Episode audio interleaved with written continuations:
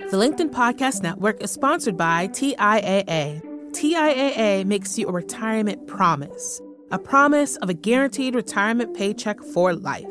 Learn more at T I A A dot org backslash promises pay off. LinkedIn presents.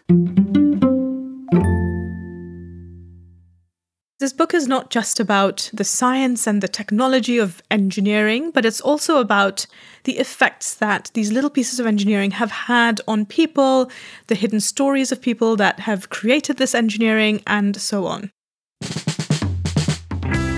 Happy Wednesday, everyone. I'm Michael Kovnet, and this is the Next Big Idea Daily. Today, I've got a question for you. How did the world get to be the way it is? There were major historical events, of course, and sweeping technical changes, but a lot of the factors that went into making the world we know were tiny, seemingly minor inventions and innovations that had major impacts. You can learn about some of these in the new book, Nuts and Bolts, Seven Small Inventions That Changed the World in a Big Way, by Roma Agrawal. Roma is an award-winning structural engineer who's designed bridges, skyscrapers, and sculptures, and worked on the Shard in London, the tallest building in Western Europe. She's lectured widely and has presented T V and radio shows for the B B C and Discovery. Here she is to share some of her key insights. Hi, my name is Roma Agrawal, and my latest book is called Nuts and Bolts. It's about seven small inventions that changed the world in a big way. This book is not just about the science and the technology of engineering, but it's also about the effects that these little pieces of engineering have had on people, the hidden stories of people that have created this engineering, and so on. So my first little insight to share is a story about why Americans in sixteenth and seventeenth century U S used to burn their houses down. Now, once upon a time, when Britain had colonized the U S, that was a time when iron and steel were expensive, they were hard to come by, and creating nails or forging nails required a very manual process. We didn't have the machines to create them, so they were expensive and precious. And so the British colonizers said, well, we're not going to send our precious nails to those Americans who we've subjugated, which meant that there was a shortage of nails in the U S. And so, of course, a lot of homes in the U S are built from wood, which is a great natural resource available.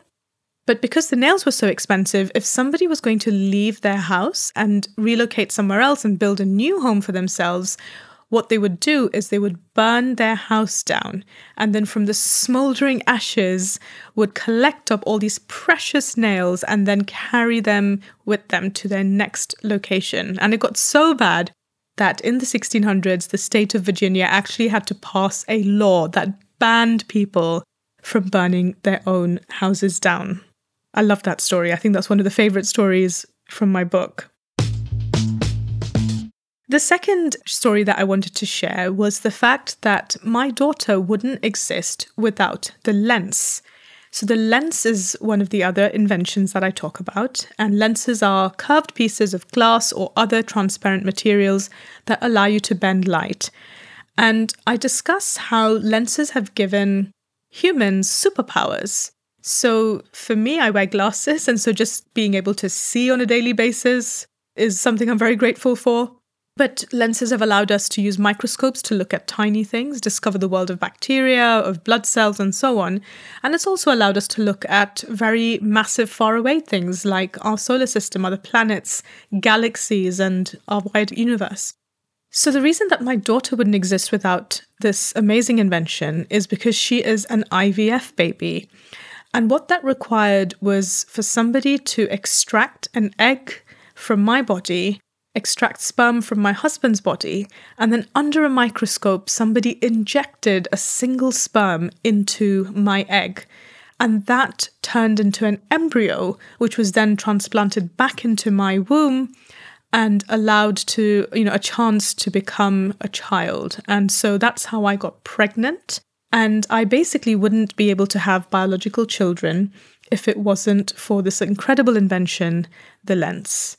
I also really love the story of the lens because photography is incredibly important. Photography didn't originally use lenses. We used to have pinhole cameras, but it meant that the images that we could capture were very, very limited in their scope.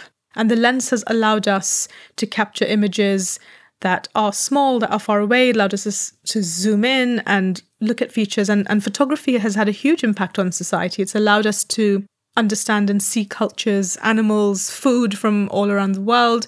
It's even got political impact. So Frederick Douglass was the most photographed American of his time. It wasn't Abraham Lincoln. And he used that to humanize Black people in the U S during his abolitionist campaign. So there is a huge societal impact of the lens.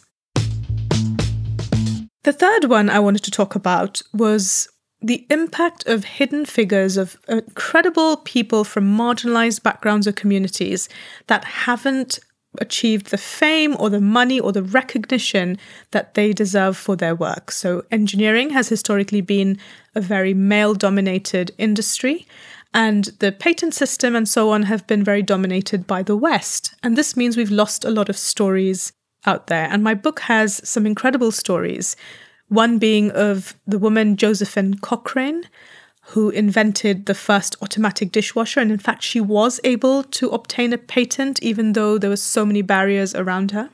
There is Miriam Menkin, who was the woman that did a huge amount of research and all the experiments that allowed her men, the boss, bosses who were men, to fertilize and create the process of embryo. But she was, in fact, the first person to fertilize an embryo outside the human body. I write about Mary Hopkinson, who was the lab technician that enabled, again, all the experimentation to happen, which allowed the invention of the heart-lung bypass machine, which revolutionized heart surgery.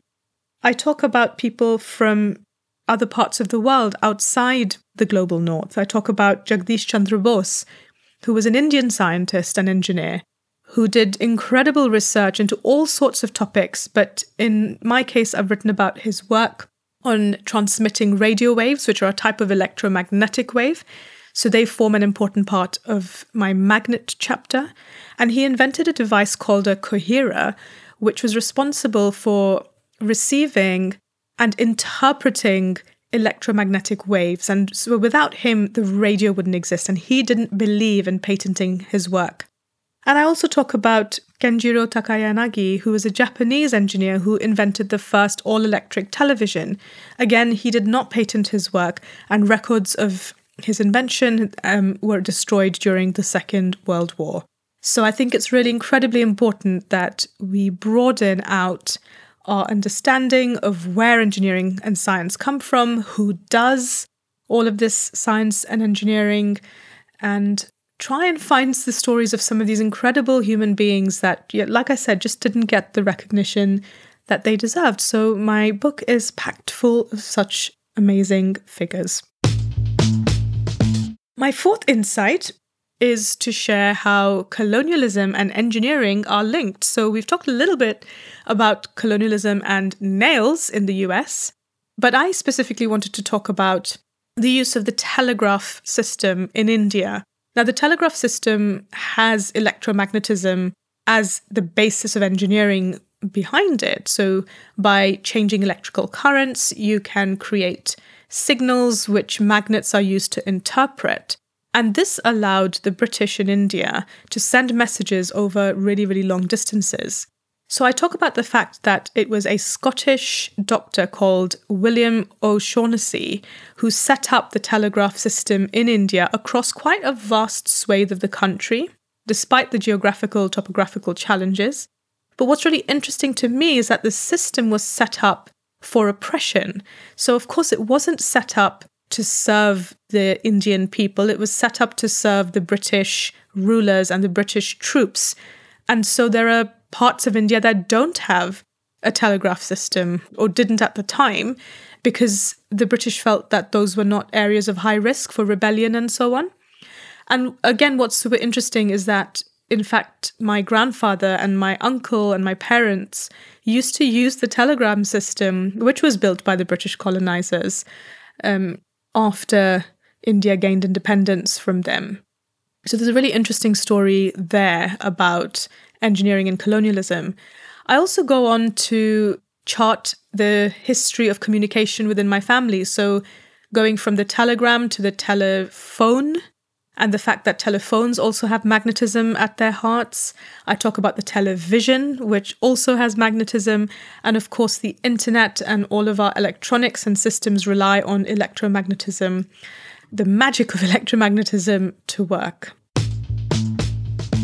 So the fifth and final point I wanted to talk about was breast pumps. Now, I am a woman, I'm a mother, and I gave birth to my daughter and I breastfed her. And I found it an excruciating and awful experience. But a little piece of engineering called a breast pump actually really helped me, because it meant that I could extract my child's next meal at a time that was convenient to me. So I wasn't continuously just tied down by her lack of schedule. And it meant that my husband could also pick up some of the feeds, especially during the night. Now, when I was researching the breast pump as part of my pump chapter, which is the seventh chapter in my book, I guess was surprised, but also I shouldn't be surprised that historically speaking, breast pumps have never been designed by women or by people that would use this technology. They were inspired by machines used to milk cows. So that was kind of unsurprising that I felt like a cow when I was attached to these machines that were pumping um, milk out of me. And then through the ages, various different contraptions were created, most of which had some kind of bulb that you attached to the breast and that you sucked on in order to get the milk out. But I really can't see that these were anything like efficient pieces of engineering to do the job that they were designed for. As time went on, coming into the twentieth century, engineers did start to get a bit more involved in the design of these pumps, and unfortunately, the ones that were driven by electricity were really large and cumbersome, and so they could only be used by women in hospitals in kind of emergency sort of cases. The first electric breast pumps that could be used in the home were only really created in the nineteen nineties, which isn't that long ago. I was a teenager in the nineteen nineties, sort of. And the first sort of records I can find of women actually saying, you know what, I'm going to rip up the rule book of how breast pumps should be designed and design something from scratch was only in the last decade, not even in the last decade, like the last few years. And that's the first time somebody actually said, well, what does a mother or a breastfeeding parent actually want from a breast pump? You know, we don't want to feel like a cow. We don't want to be hooked up to a wall, hiding in some back room in the office. We want the pump to be silent and not make the awful noise that most of the current ones make. We want it to be efficient. We want them to be discreet. And then the first pumps that actually fit inside your bra were created, which are silent. They use a special type of pump called a piezoelectric pump, which I've described in the book and explained how they work. And you can kind of go about your daily business while pumping for your child. So I think that that is a really cool story, and probably not many engineering books out there would contain a story about breast pumps. Thank you, Roma, and thank you all for listening. Join me tomorrow when we'll be hearing from Ian Fritz, who wrote a book called What the Taliban Told Me. It's a fascinating account of his time working as something called an airborne cryptologic linguist in the U S Air Force. It sounds exotic, I know, but it turns out his experiences with language, culture, and conflict contain lessons you can apply to your own, maybe more mundane challenges. If you're in the mood to hear that sooner, you can find Ian on our Next Big Idea app, available in your app store. I'm Michael Kovnet. See you tomorrow.